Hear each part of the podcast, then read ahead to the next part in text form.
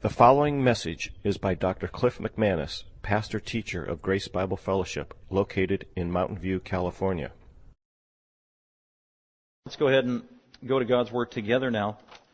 What the Bible says about educating your child. Public, private, or homeschool co-op.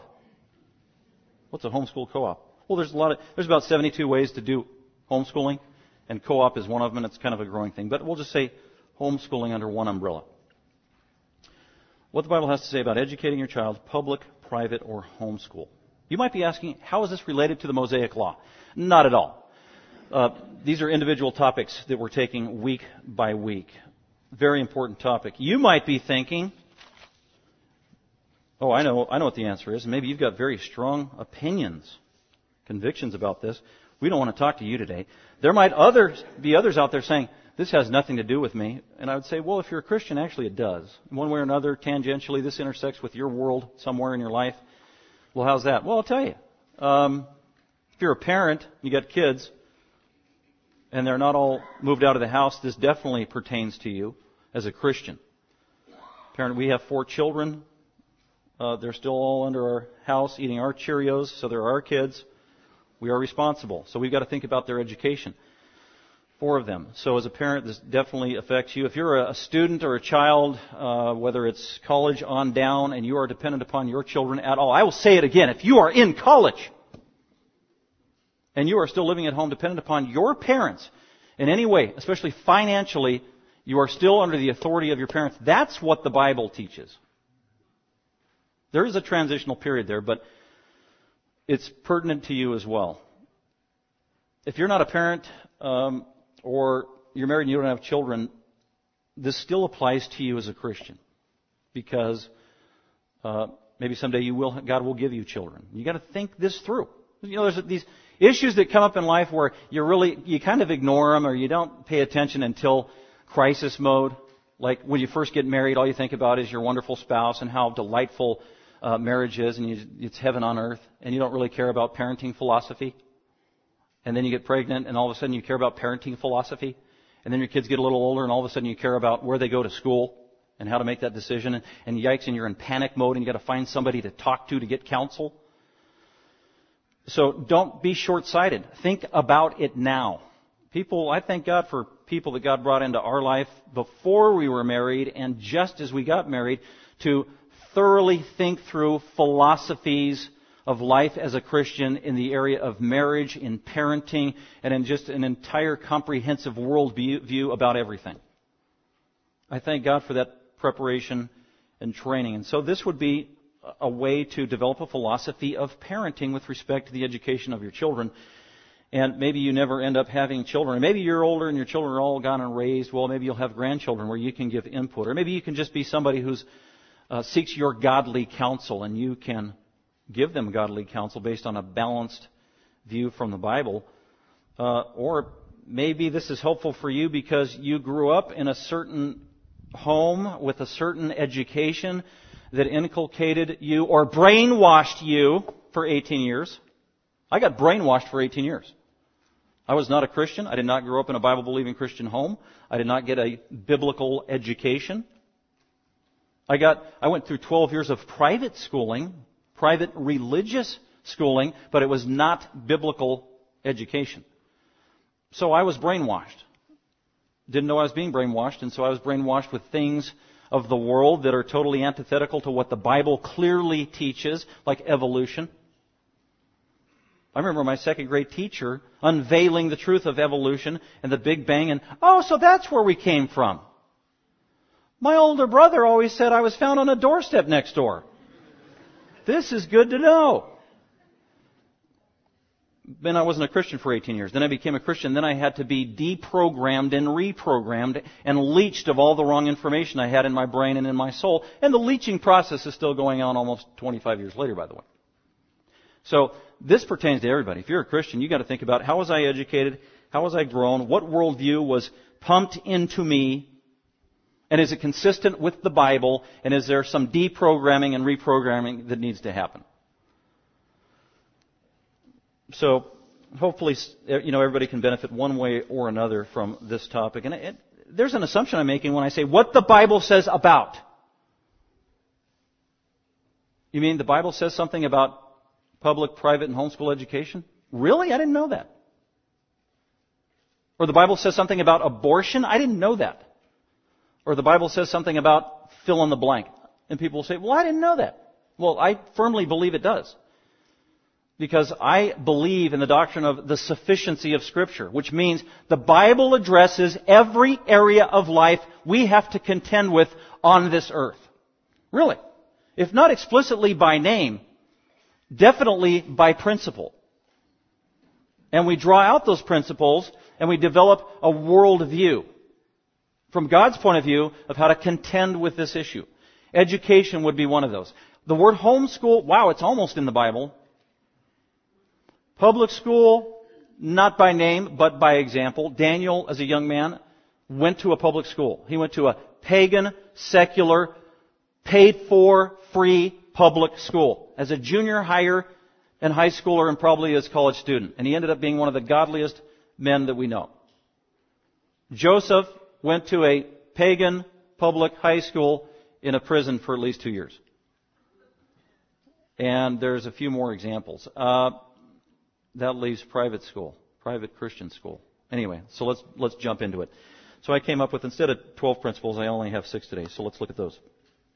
And again, just princip- main parameters by which inside those parameters we should have the dialogue, and from those principles we should analyze and deal with the issue at hand. Inside these, so these six points are like six fence posts that establish the boundaries of the discussion regarding this topic. What the Bible says about educating your child. Public, private, or homeschool. Co-op. First, the introduction. Uh, I, when I got saved in college, brand new Christian, very excited, didn't have any Bible background, reading the Bible for the first time, uh, meeting Christians for the first time, just liberated for the first time. I can see I'm no longer blind. Everything was great. It was bliss for at least the first six months of my life as a Christian. In Christianity, it seems so simple. Just love God, love Jesus, and love people. That's all there is to it. That's what I naively believed. And that another thing I believed about Christianity as a new, brand new Christian, that all Christians, we, we all just get along. Why, why can't we all just get along? That's what I believed as a brand new Christian for probably the first two years. So it was a naive view, and that's not uncommon for somebody who doesn't grow up as a Christian. They get saved later in life, and then just it's like being in the honeymoon phase, and you just assume you read the Bible, you take it literally, and Christians should get along. They're brothers and sisters in Christ. They should just love each other and get along. So it was with that brand new, naive view of Christianity that I had when I entered into two situations that just shattered that ideal and shocked me into the reality of life and Christianity and rubbing shoulders with sinners in this fallen world. And they both happened. One was in college, and the other one was right after college, while I was st- uh, still in seminary, um, or just after I finished seminary. The first one was actually around 1988. I think it was uh, a new transfer student to Master's College. It may have been my junior year. I took a required class called Christian Worldview, and the professor uh, tried to show us how the Bible relates to every area of life and speaks to every issue in life, whether it's social issues, political issues, legal issues, entertainment issues, not just spiritual and theological issues, but every area of life. You need to have a biblical view of history, uh, of creation, of medicine, of entertainment, the, the big picture. And this was new stuff to me. I was like, wow. It was amazing. And this teacher, who was an excellent teacher, we'd do a topic for a week, and then after the topic, we'd either have students debate the issues in class, point, counterpoint, or at times he would bring in experts and specialists who represented a specific view to come in and present their view, and we, we would talk and do Q&A, or sometimes bring in experts who didn't necessarily agree on an issue, and then those experts would debate in front of the class, the students, and then the students would get to ask them questions. Well, we did this topic. What the Bible has to say about educating your child or education, and this was the topic was uh, public, private, or homeschool. And this professor invited three experts in. who were not just uh, committed to one particular area, they were committed to the cause and they were leaders in that area. So he invited a Christian principal of a, of a Christian private school. He invited a, a headmaster of a homeschool co-op. And he invited a principal who was a Christian at a public high school. And they had very strong convictions. And for the most part, all three guys believed that their way was the Christian way. They were representing the biblical view. Now keeping in mind, I am totally naive and I'm thinking we're all going to sit around and sing kumbaya together, hold hands, isn't this great and wonderful? And then I was just, boom, blown away at the ensuing debate that went on of how hard line their opinions were. And you're kind of feeling guilty if you didn't agree with their opinion or their view. That God's way is the public school way, God's way is the private school way, God's way is the homeschool way. And I am not exaggerating. The, the homeschool guy I can hear the quote reverberating in my brain to this day, 25 years later. Public school is an accursed institution, totally void of God. No Christian has any business putting their children under the subjection of such godless leaders and godless curriculum because you're abdicating your responsibility as a Christian parent as you are the steward of raising up your child and the admonition and the discipline of the Lord God. How can that be done, fulfilled in a public school institution under godless teachers and godless curriculum. I wouldn't send my student or my child uh, to. I'd say, no. They said I wouldn't send my pet to a public school. That's how bad. that's what he said. I was like, whoa. And he lived by those convictions, but he tried to back it up from Scripture. Um, the public school principal just said, you know what, scripture clearly commands Christians to be salt and light in the world. And if you don't get out and commiserate with unbelievers in the world, you are not obeying the, the mandate of Jesus to be salt and light in the midst of darkness. So if your only options are your little Christian home, uh, homeschool and your little Christian private school, you sissy Christians, you're not fulfilling Matthew 5, the Sermon on the Mount. You're not teaching your children to interact with unbelievers and they're going to be socially retarded when they're in college, when they have to go out on their own. These are words that they were using. It made for good debate, by the way. Um, and basically, you were being sinful, or at least violating many basic biblical principles, if you did not send your kids into a public school where they can evangelize and be salt and light to that pagan lost community. The lost students and the lost teachers and the lost administration. They need to see Christ in the world. And that was their argument. And at the time I was like, wow, that was persuasive. I mean, I heard the first, first guy and I thought, wow, that was persuasive. Man, I'm doing homeschool. No, wow, that was persuasive. I'm doing public school. And then the private school guy went.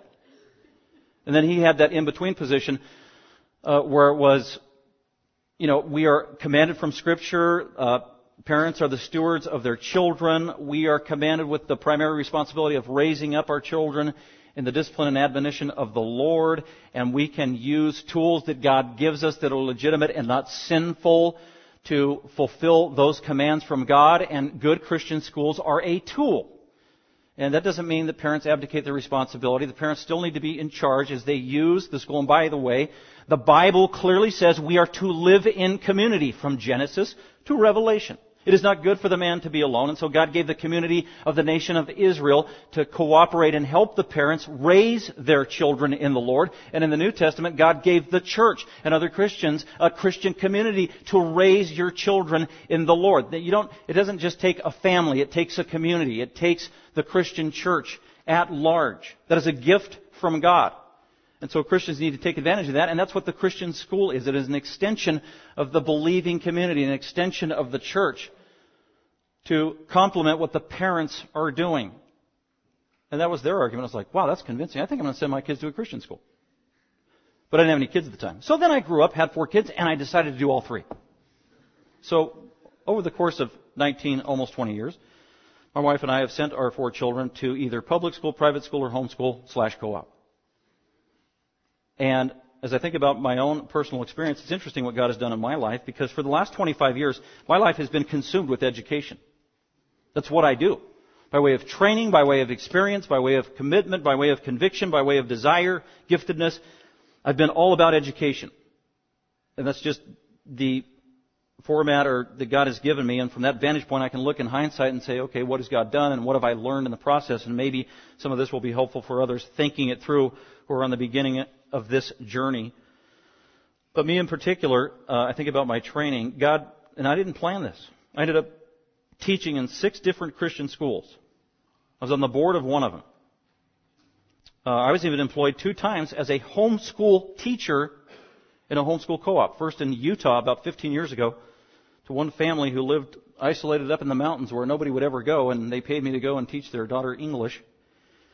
And then even here was employed for about three years at a homeschool co-op in San Jose.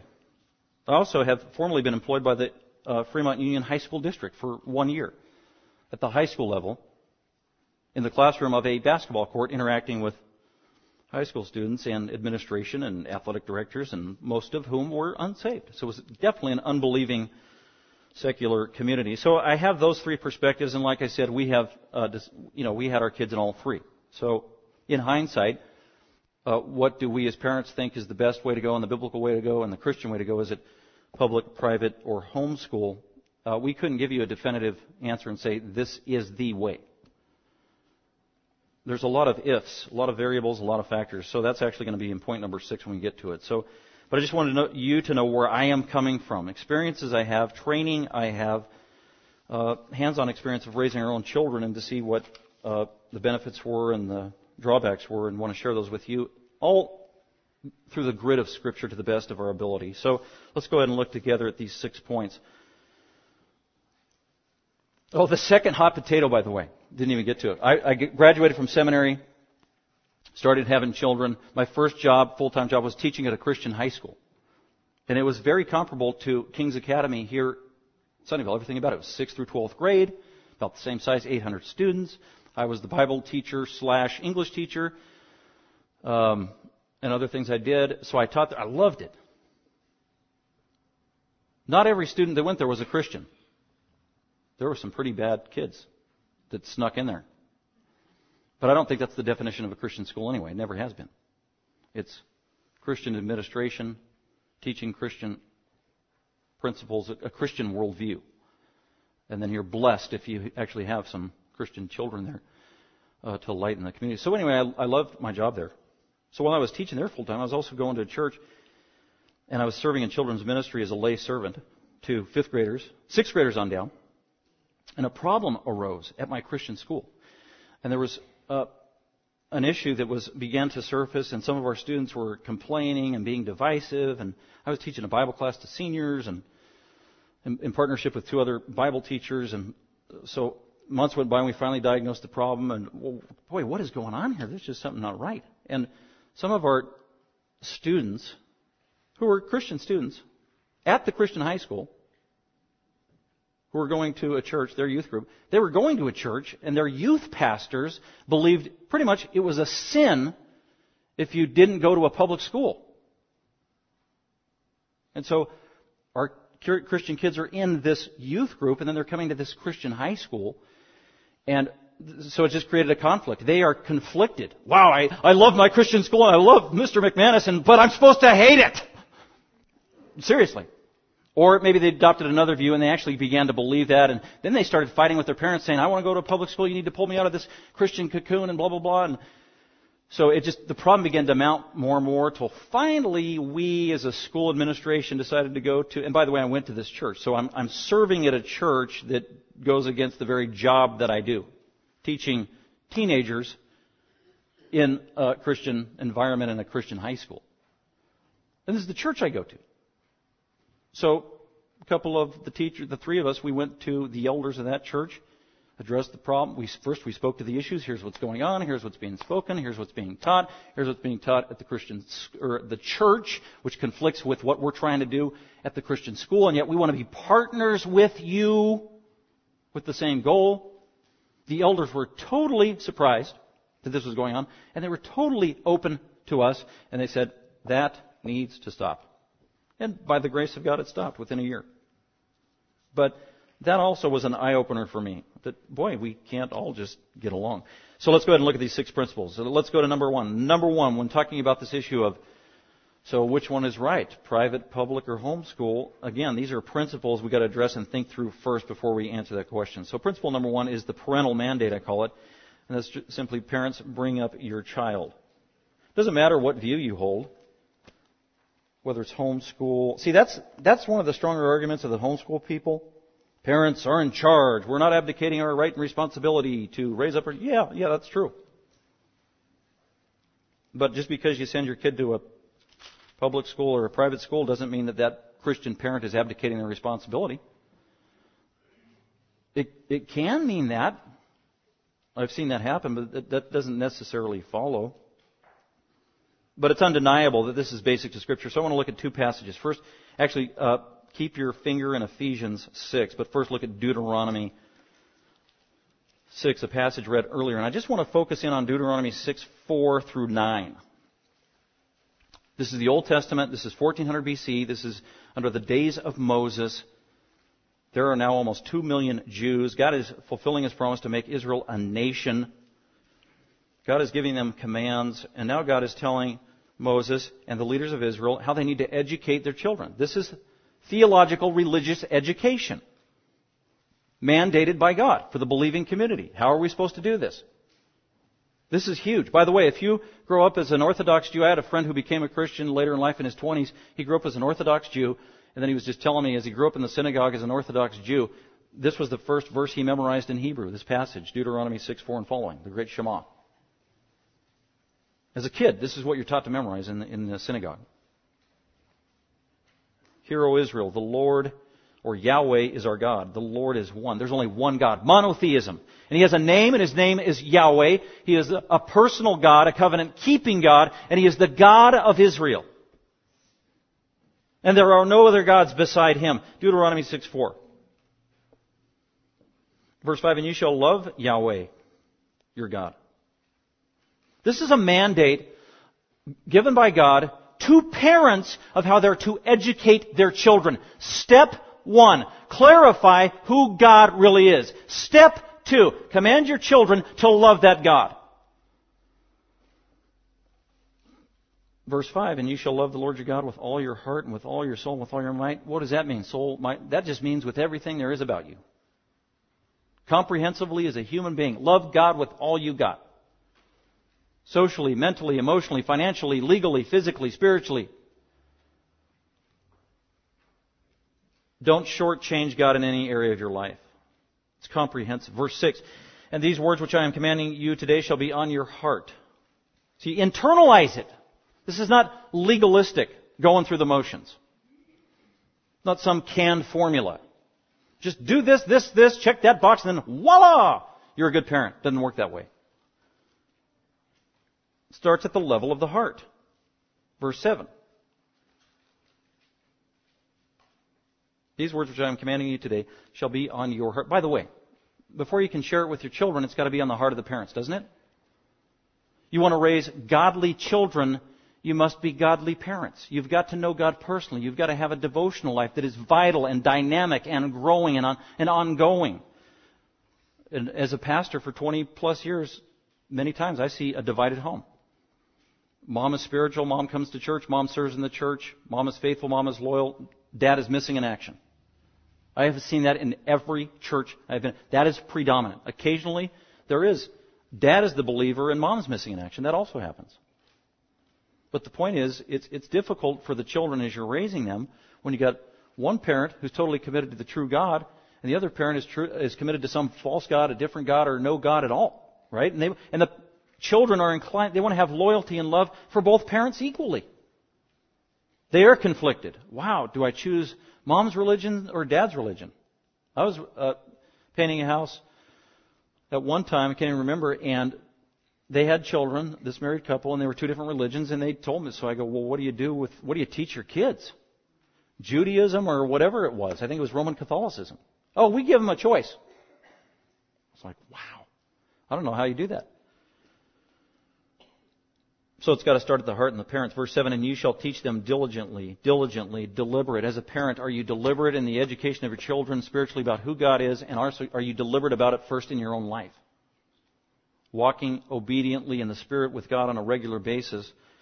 becoming an example for your children, and then you are doing that deliberately, diligently, continually. You've, that means you've got a plan, you've got forethought, you're thinking ahead, you've got a strategy, you've sought counsel, you've committed this to prayer, you continue to pray, you continue to ask people to pray for you, you are diligent, you are deliberate about your children. You shall teach them diligently. To your sons, or literally, it's the generic word, teach them literally to your offspring, teach these things literally about God and, and the truth of this God to your daughters and your sons, to all of your offspring, to all of your children that live in your household. Do it diligently. Before I became a parent, man, I was scared to death to become a parent. Then God was gracious after we had our first child. Oh, okay, I can do this with God's help. Whew! Never thought I could be a dad. Yikes! The most frightening prospect ever that confronted me. Yet God was gracious. But even before I became a parent, I, began, I just, the greatest desire I had is, man, if I have kids, God, I just want them to be saved. I want them to know Jesus personally.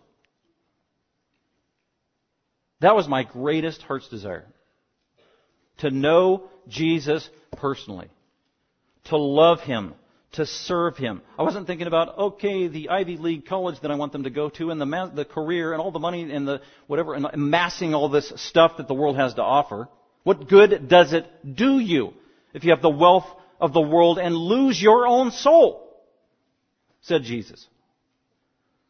So as parents, we've got to have the right priorities. So that was my heart's desire. Uh, teach them about God. Pray for their salvation. Teach them the gospel. Model Christianity. Surround them with other believers. Do it diligently, systematically, ongoing, in a committed way. And here, uh, you shall teach them. That's a lot of that is verbal instruction, but that isn't all there is. Verbal instruction. It's not just a lecture you give your kids all the time. You live it out, and that's the rest of the passage. Diligent. Teach your children diligently, and you shall talk of them when you sit in the house. You shall talk of what? You shall talk of the commandments of God. You shall talk of the truths of God. This theology about the true God and who He is. You shall talk of them. So you're supposed to be talking to your children in the basic ongoing circumstances of life. It's continual. It's a continual conversation. You are basically interpreting every incident that happens in life through the view and the prism of God and of Jesus Christ in the Bible. Everything that happens. There is an explanation from God's point of view that you need to communicate to your children. As they look and scratch their head and wonder about the mysteries of the world, uh, the great things of the world, or the tragedies of the world. Daddy, why did this happen? Well, you explain it through what the Bible says, through God's eye. You're interpreting life theocentrically and Christocentrically for your children. You talk of all these things. You talk with your children all the time. When you sit down, get this, when you sit in your house, ooh, there's homeschooling. And when you walk by the way on your way to probably private Christian school. And when you, when you lie down when you're sleeping in a public school classroom. And when you rise up. That's everywhere you go all the time. How are you educating your children? Is it public, private, or homeschool? It's all the time. It is in the classroom of life. That's the answer, actually. You're consumed with this. Parent, what are you consumed with? Verse 8, and you shall bind them, you shall bind the commandments given by God as a sign, something to be seen blatantly, as a visual reminder and a living metaphor is what that means. Bind the commandments of God as a sign on your hand. Oh, the Bible says and condones tattoos. Cool. Actually, that's not what it's talking about. Bind the commandments of God on your hand. What does that mean? That means in everything you do. That, that's speaking of everything you do. Let it be a physical sign to your children that are watching that it's done for the glory of God. With your hand. Everything you do. And uh, they shall also be as frontals on your forehead. The commandments of God to be on your forehead. Over your mind. Everything you think, everything you do. That is everything about you. Your, your children need to see it. They need to see Christ in everything.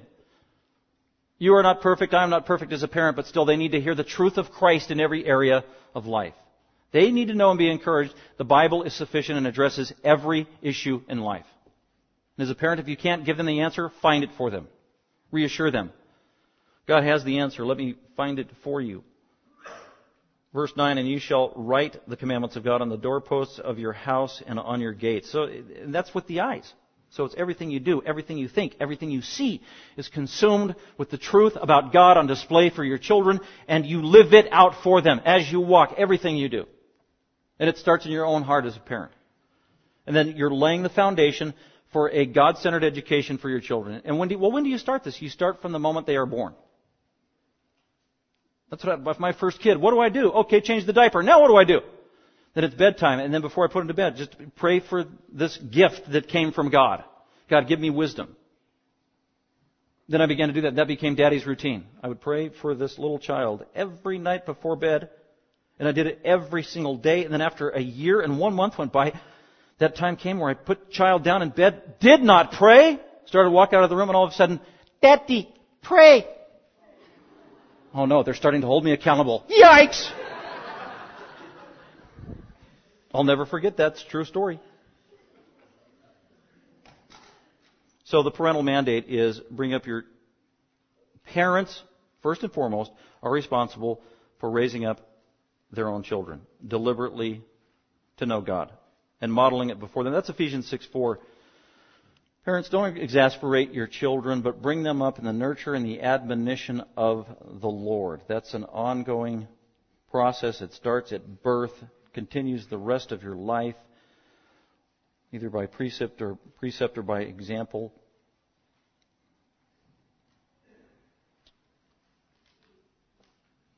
So those are complementary, really. The, the Ephesians 6 4 is the Deuteronomy 6 7 of the Old Testament. So God's view on how parents and the priority they're supposed to make of how they educate their children has not changed.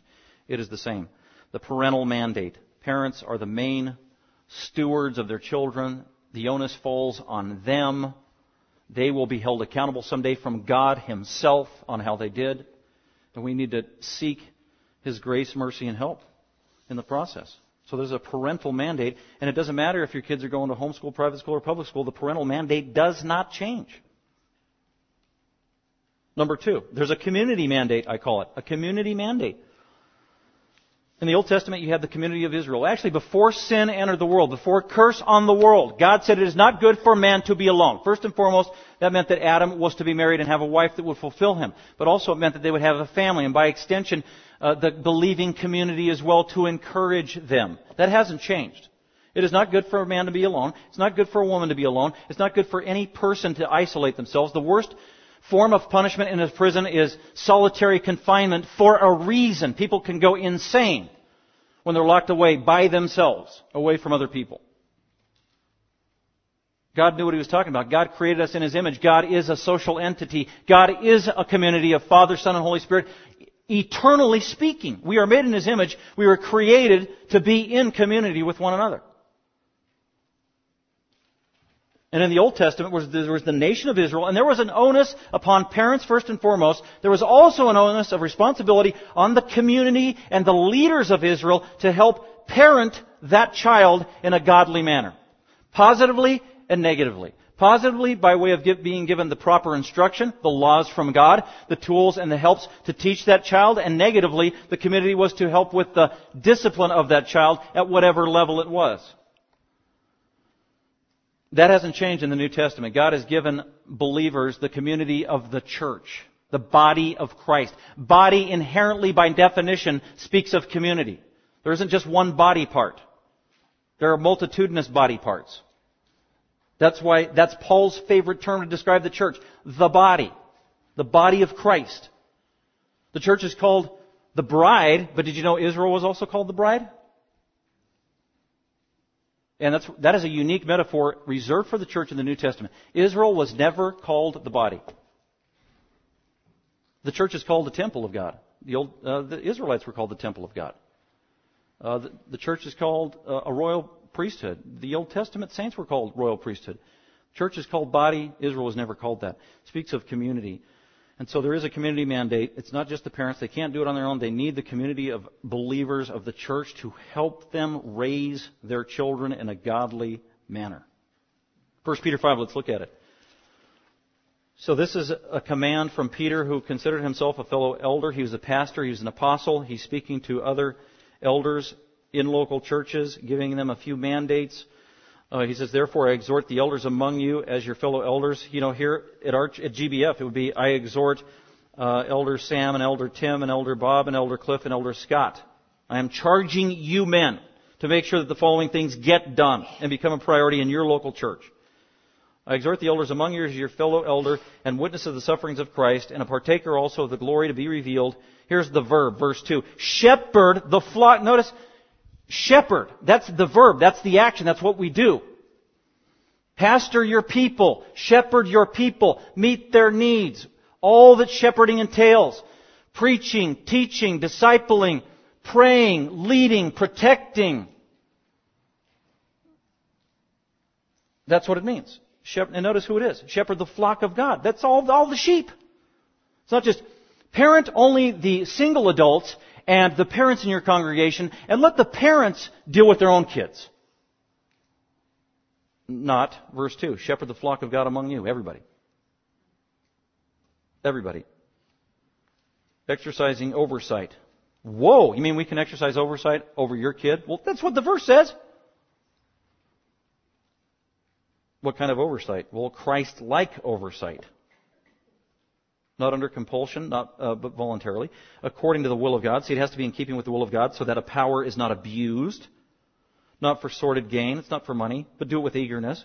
Verse three, very important. Not uh, nor yet is lording it over. Don't lord it over. Don't abuse your power and authority over the sheep and sin against Christ. Don't do that. So don't lord it over those. You have authority. It's delegated authority. It's authority on a leash. Keep it that way.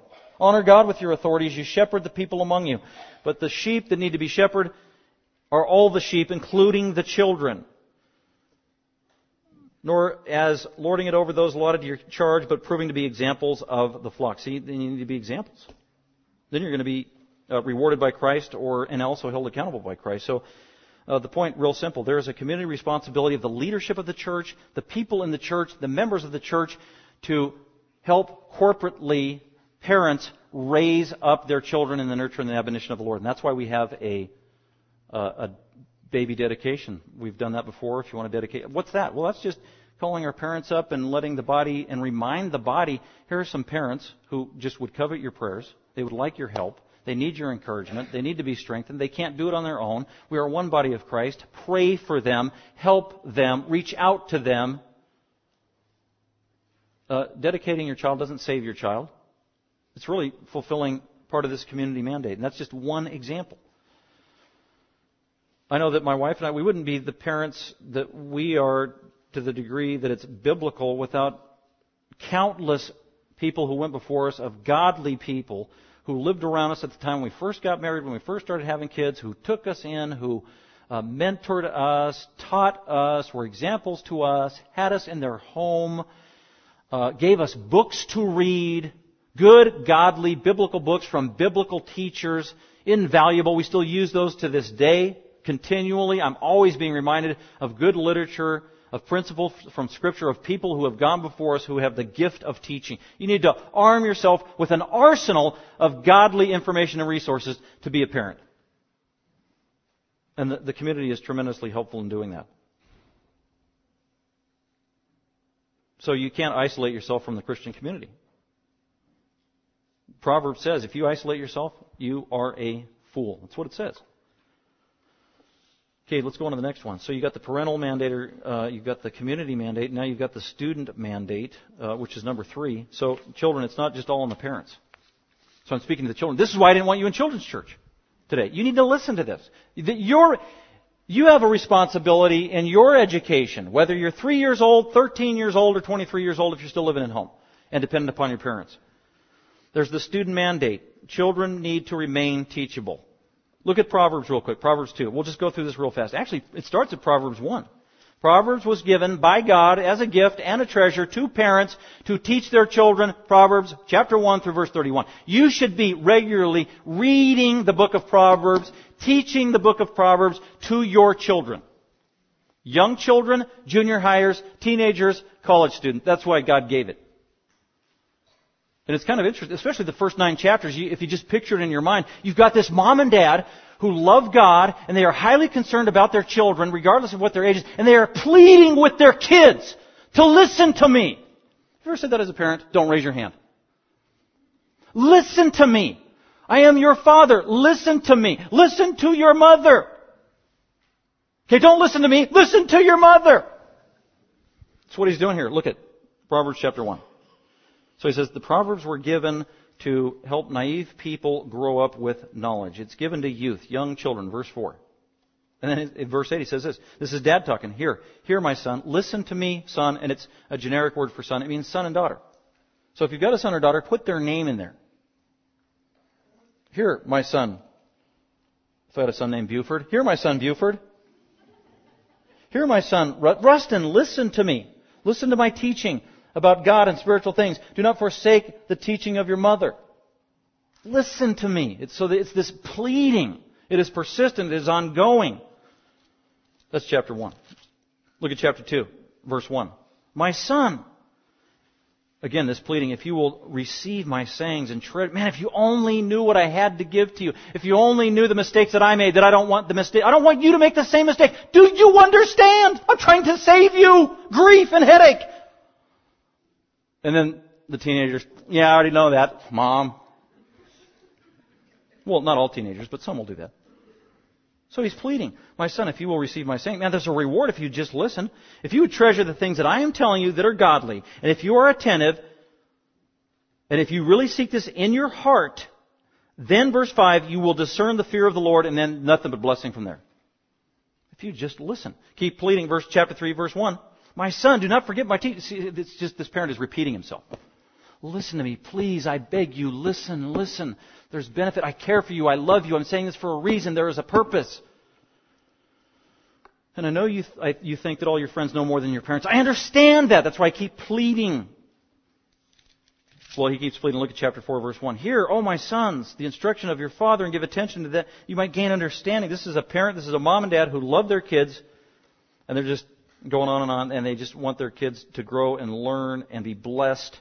Verse 20, my son, give attention to my words. Chapter 5, verse 1, my son, give attention to my, uh, to my wisdom. I actually have wisdom. Incline your ear to my understanding. Chapter 6, verse 1, my son, if you have become surety for your neighbor. Again, pleading to his son. And these are all areas of life. How to deal with finances and moral purity and uh, tough decisions and how to choose friends. Every area of life is addressed here. It's a comprehensive education these parents are trying to give to their children. Chapter 6 verse 20, my son, observe the commandment of your father. Chapter 7, my son, keep my words, treasure my commandments within you. Can't tell you how many times I've interviewed somebody for like membership or hear their testimony. I mean, it's happened repeatedly here at GBF. With some of the younger folks who are now college, post-college. And part of their testimony was, yeah, I grew up in a Christian home, but man, I was a, a rebel when I was in high school, or I was a snot, or man, I can't believe how disrespectful I was to my parents when I look back. It's pretty shameful. And they were just trying to do the best that they can. I mean, I've heard that repeatedly. And then kind of like either in college or after college or after they got married, kind of the light went on by the grace of God. Ting! It's like, oh, now everything came into focus and it made sense. Praise God that He didn't abandon me. Praise God that I'm back on the right track. And I appreciate my parents more now than I ever have. And it is awesome. So that's a testimony I've heard. And that is a result of this persistent parent who doesn't give up, doesn't relent, keeps persisting, trying to keep the conversation and communication lines open with your child. That is key. You don't shut them down. You don't cut them off. The lines of communication apparently are open here in Proverbs 1 through 9, even though there's this pleading going on. Listen to me. Please, I beg of you. And that's a key to successful, healthy parenting, keeping the communication lines open. But here, to all of you who live at home and are under the authority of your parents, that all those passages were for you. So priority number one for you today needs to be, you know what, I need to evaluate and see how am I doing listening to mom and dad. If one of your favorite lines when your parents are talking to you, or this incident happens, you cut your parents off in the middle of a sentence and you say, I know. Or, I know, I know, I know. That's even worse. You are violating all these principles. That is pride. You don't have a teachable spirit. You don't have a teachable heart. They're trying to impart godly information and legacy to you. I know, I know, I know. No, you don't. And if that is your attitude, Proverbs is clear. You are a fool. That is the most frequently word, or frequently used word in the book of Proverbs. Fool. Don't be a fool. And a, child who does not listen to and submit to the authority of their parents is a fool. That is God's diagnosis. So that's the student mandate. Let's go on to uh, number four, the freedom clause. So parents are the primary uh, overseers, stewards of their children, and at the same time they need, be, they need the help of the believing Christian community around them. Uh, students are responsible because education is two ways. It is a mutual enterprise between committed parents and committed children who want to be teachable and learn. And then number four, there is the freedom clause, which I call parental choice. Because children are the primary caretakers of their children, and they have to be accountable to God someday for everything they've done. God does give parents freedom, liberty, choice, especially on issues that are, are not commands or in gray area issues. They have freedom. Whether you send your kid to a public, private, or homeschool is not a biblical issue in terms of a sin issue. I believe it is an area of freedom, liberty, a gray area, which means that it is a, a freedom of choice for the parents trying to discern the will of God and how they're most going to be successful as parents. And I chose, I could have used a lot of different verses, but I chose Psalm 127 verse 3 because the wording in the Hebrew is so specific and I'll just tell you what it means. So, Psalm 127 is about the family and, and, and, raising a godly family and a godly heritage. And then in verse 3 it talks about uh, children. Verse 3, um, Psalm 127 verse 3. Behold, children are a gift of, the, of Yahweh the fruit of the womb is a reward. So whether you like it or not, or realize it or not, your, your child is a gift from God, and your child is a reward. From, your child is supposed to be a good thing. And in the Hebrew, the words there that are synonymous, because it's parallel, parallelism in Hebrew poetry. The words that are synonymous are um, gift and reward.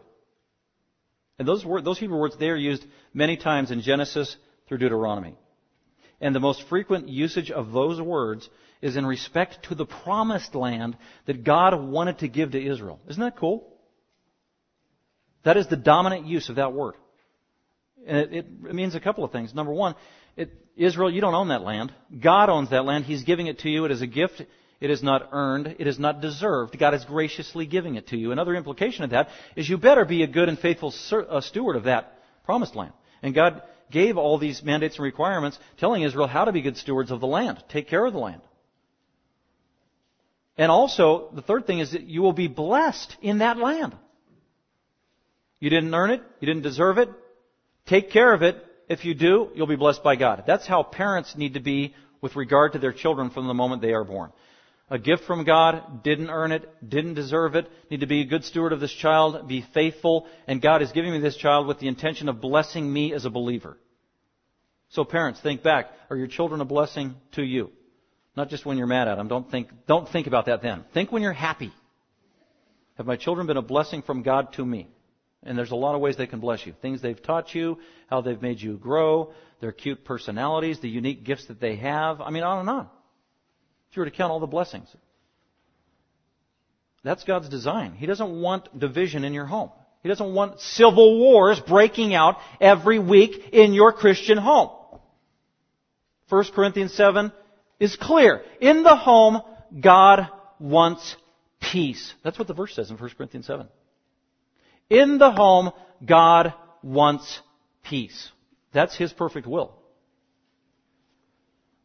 So it's just beautiful terminology of how God describes children and his intention when he gave them to us.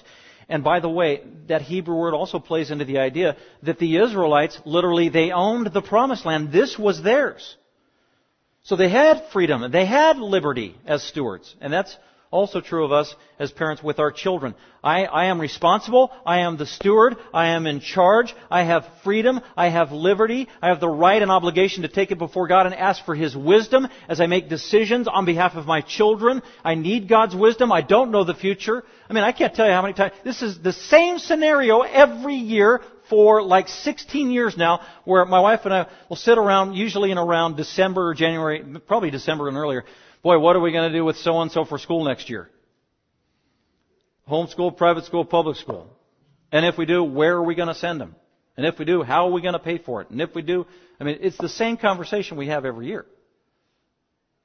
And we know that we are responsible. But at the same time, we know that God has given us privileges and freedom of decisions to make that, are, that don't violate His will. And part of that freedom you have is choice. And I think that plays into your decision whether you send them to public, private, or homeschool. And I just think if another Christian comes to you looking down their nose, telling you that, oh, you, you put your kid in public school, that's sinful. That, that's just wrong.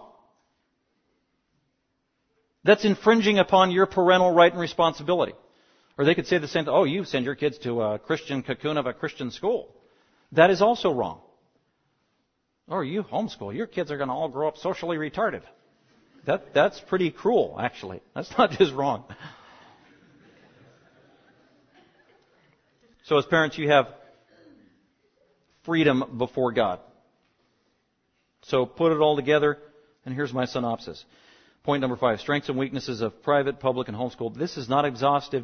So, you know, I could just anticipate after the sermon, 17 people coming up, well, what about this and what about that? This is not exhaustive. I was thinking, okay, what's just one thing I can say so I can fit it on the back of the sheet so that Nancy can type it? There, there is no, nothing spiritual whatsoever about why, what's on here, okay? But actually, the points under number five, strengths and weaknesses, is part what I think the Bible says in terms of boundaries and parameters. Part my perspective as a, a trained Bible teacher. Part my perspective as a Christian. Part my, a lot of my perspective as a parent who's raised four children in public, private, and home school. By the way, I didn't say this earlier. We've got one child who graduated from a public school. We've got one child who graduated from homeschool and Lord willing, we'll have one child who graduates from a private Christian school. Lord willing. Oh, and I still like all three kids. I forgot to say that. Um, strengths and weaknesses. These are not exhaustive. Oh, and then, uh, so my perspective as a parent and also as a professional educator of 20 plus years. So there is Bible theology in here, and there's a little cliffology that leaked in. So you have to discern between the two. Strengths and weaknesses of all three. Public, I didn't even run these by my wife. She could totally disagree with me. That's okay. Why can't we all just get along? Okay, point number eight. The strengths of public, private, or homeschool. Strengths of public school. You don't have the money to pay for private school. You don't have the money to pay for all the curriculum for homeschooling. We, we were faced with that actually. Some of that homeschooling stuff, man, the curriculum or whatever venue you want to do it, some of that can be really pricey. It's like, this isn't any cheaper than sending them to the local Christian high school. Why are we doing this? If it's a financial issue. I think that's a, a real challenge. Oh, I'm sorry. Uh, that's a challenge for homeschool and private school, but that would be a benefit of public school. At least it has, practically speaking, been for us the financial consideration. And just, again, laying it before God. Um, I also put a strength of public school possibly would be extracurricular activities uh, that they provide.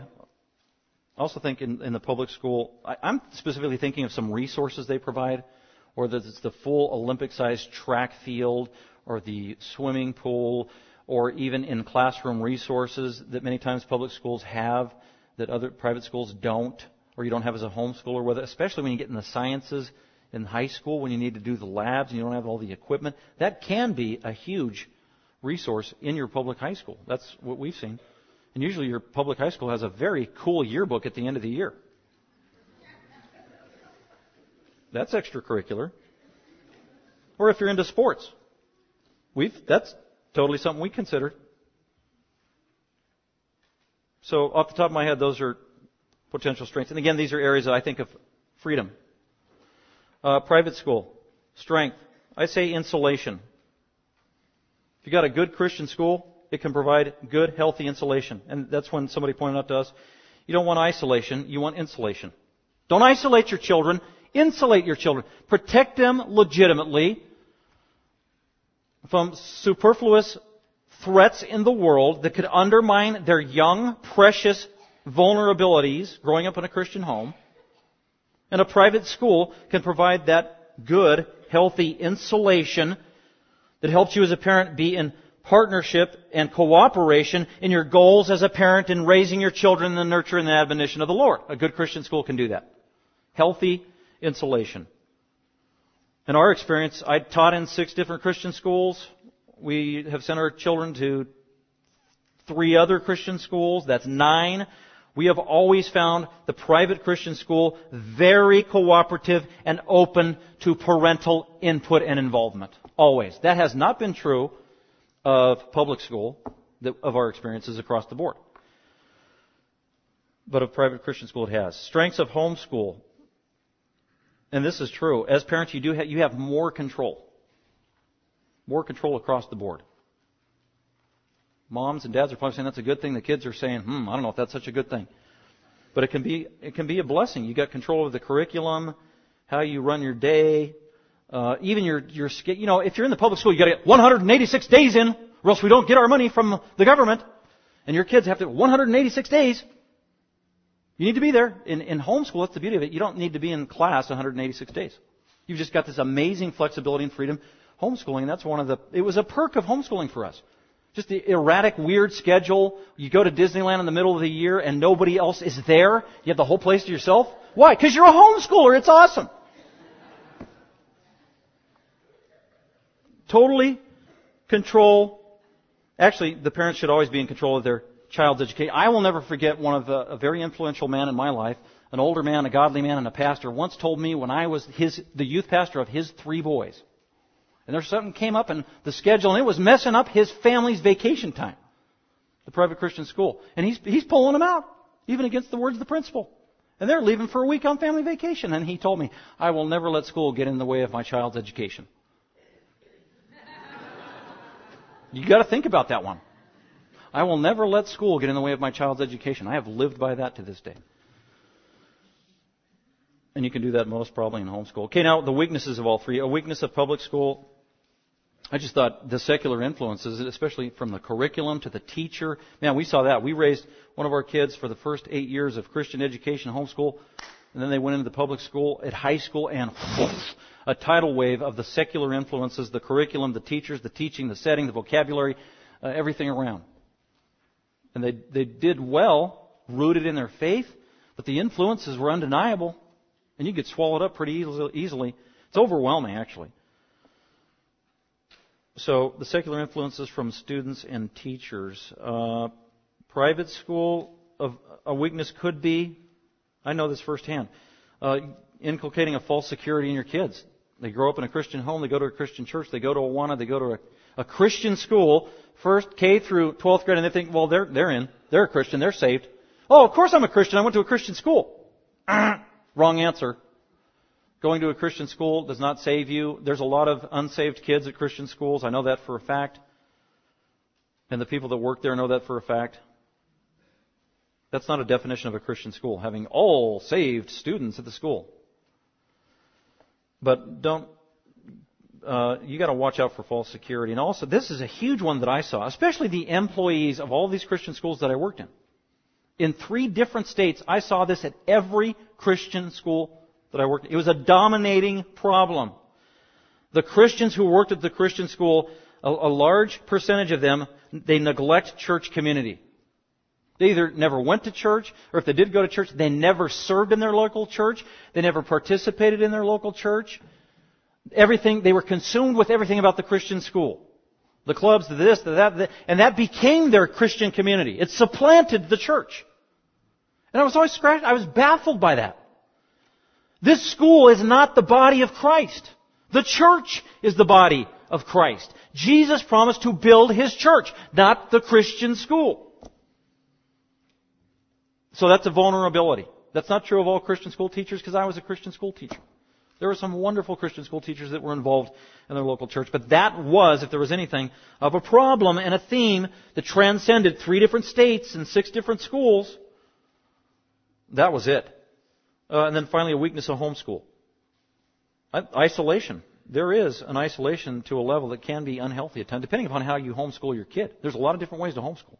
If they're never getting any social interaction, that ain't good. Children are social beings. Actually, we all are, especially when they're young. They need to get out. They need to interact. They need to interface with other children. If, if a child doesn't get any interface with other children or other authorities in their life, they grow up thinking that they are the king and the queen of the world. They do. I know this from first-hand experience. And the only authority they ever hear in their life is their mommy and daddy, and when they grow, go out into the world, they won't submit to other authorities in their life. Whether it's the policeman, another adult, an adult in Sunday school, the coach, the piano teacher. They need to learn the principle of submission to authority in every area of life. There are homeschoolers that do a great job of that. There are other homeschoolers that don't even think about it. And it catches up to them. So, not isolation, but insulation. Sometimes when you're homeschooling, you can be myopic, thinking about your own little world, your own little project, your own little family. It's just our family. And again, you're neglecting the greater community of the church and the Christian community abroad. It's all about your family. We do everything as a family. We go everywhere as a family. And your family literally becomes an idol. That can be a problem. That's not true of all homeschoolers, but it can be a vulnerability or temptation. And then I've heard this firsthand from children who've grown up homeschooling. I didn't make this up. They told me this. Enough of them have said it that it stuck. Growing up homeschooled was a smothering experience, especially in junior high and high school. Where there's, you gotta start letting go of the rope, mom and dad. Hold on to the leash, but let go of the rope. Give it some slack. You give them two feet when they're two years old, and you give them 10 feet when they're 11 years old, but you gotta give them more feet when they're in high school. But hold on to the rope. Don't smother them. That's part of the sin of exasperation that Ephesians 6 4 and Colossians 3 17 warns against parents. So again, it's this proper balance. So I would say all three venues have strengths and weaknesses. And that you have the freedom and the liberty as a parent to decide what God wants you to do in your family and with each kid. By the way, every kid is different. We've got four. We didn't do the same thing with any of them. And we didn't do the same thing each year with any of them either. It was ongoing. It was a dynamic reality. So let's close with the parental priorities, just kind of wrapping it all up. Just some thoughts uh, to keep in mind in light of everything I've said. Um, I'll just run through them real quick. These are just summary points. Uh, the parent is responsible for their children first and foremost above, every, above everybody else, regardless of whether you choose public, private, or homeschool. The parent is responsible first and foremost the parents need to give a priority to spiritual education of their children from the time they're born. Spiritual education, knowing God, loving Him, and modeling it in their life for them, and verbalizing it to them. Another thing as a Christian about the education issue, don't be divisive. It's a gray area. Another one, parents um, are free to use the tools of education that God provides for them, whether it's public, private, or homeschool. You have freedom to seek God's wisdom and decide what is best for your family and for what child and what year with that child. Which leads me to the next one. Every child is different. I can't give you an answer. What should I do with my seven year old next? I don't know. I don't know your seven year old. Or if I did, different than my seven, my four seven year olds were all different. Each child is different. Each year is different. As a result, depend on God's leading. Pray very specifically about it. Very specifically. God, we need your help. We need your wisdom. This is my child, uh, Francis. God, I commit Francis to you. Reveal to us as the parent what we should do, because we don't know. We need your help. Plead with God. Very specifically. I guarantee God will answer those prayers. And then uh, finally, keep the right priorities. Keep the right priorities in education from the big picture level. Wait, what's your greatest priorities regarding the education of your children? Like I said at the very beginning, is it what prestigious university they go to? Wow. To be honest, that never really entered my mind. Because that's not a priority. That's not a biblical priority at all a prestigious career. No, we have desires. You take your desires, the desires of your heart, you can write those down and you lay those before God and let Him do whatever He wants to do with those desires and goals. And in the meantime, totally trust Him, have the right priorities, the salvation of your children, evangelizing them, loving them, modeling godness, godliness to them, having a forgiving home, entrusting everything to God. He is sovereign. He's in control. uh, asking your believing community to help you along the way. You know what? God will use all of those venues. And pray, pray, pray. No substitute for that. Pleading with God in His mercy. And then you'll look back, at least I know we can, and say, wow, God, that is amazing what you did.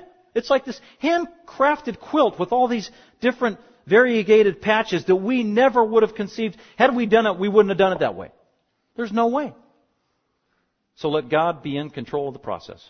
And as a result, He should get all the glory. With that, let's pray and go to lunch. Father, thank you for this day. Thank you for the opportunity to gather with the saints, to sing to you, to worship you, uh, to look to your word together. Emblazon these basic biblical truths on our mind, God, so that we won't forget them quickly. Thank you for the reminder that children are a gift from you, a reward from you, a stewardship responsibility.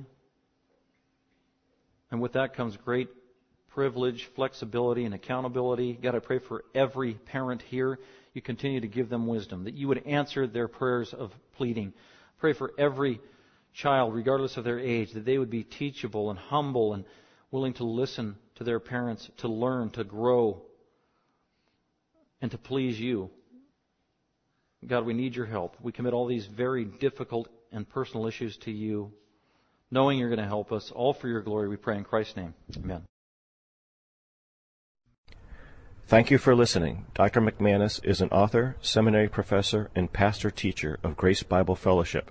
For more information about Dr. McManus, other messages, or resources, please visit gbfsv.org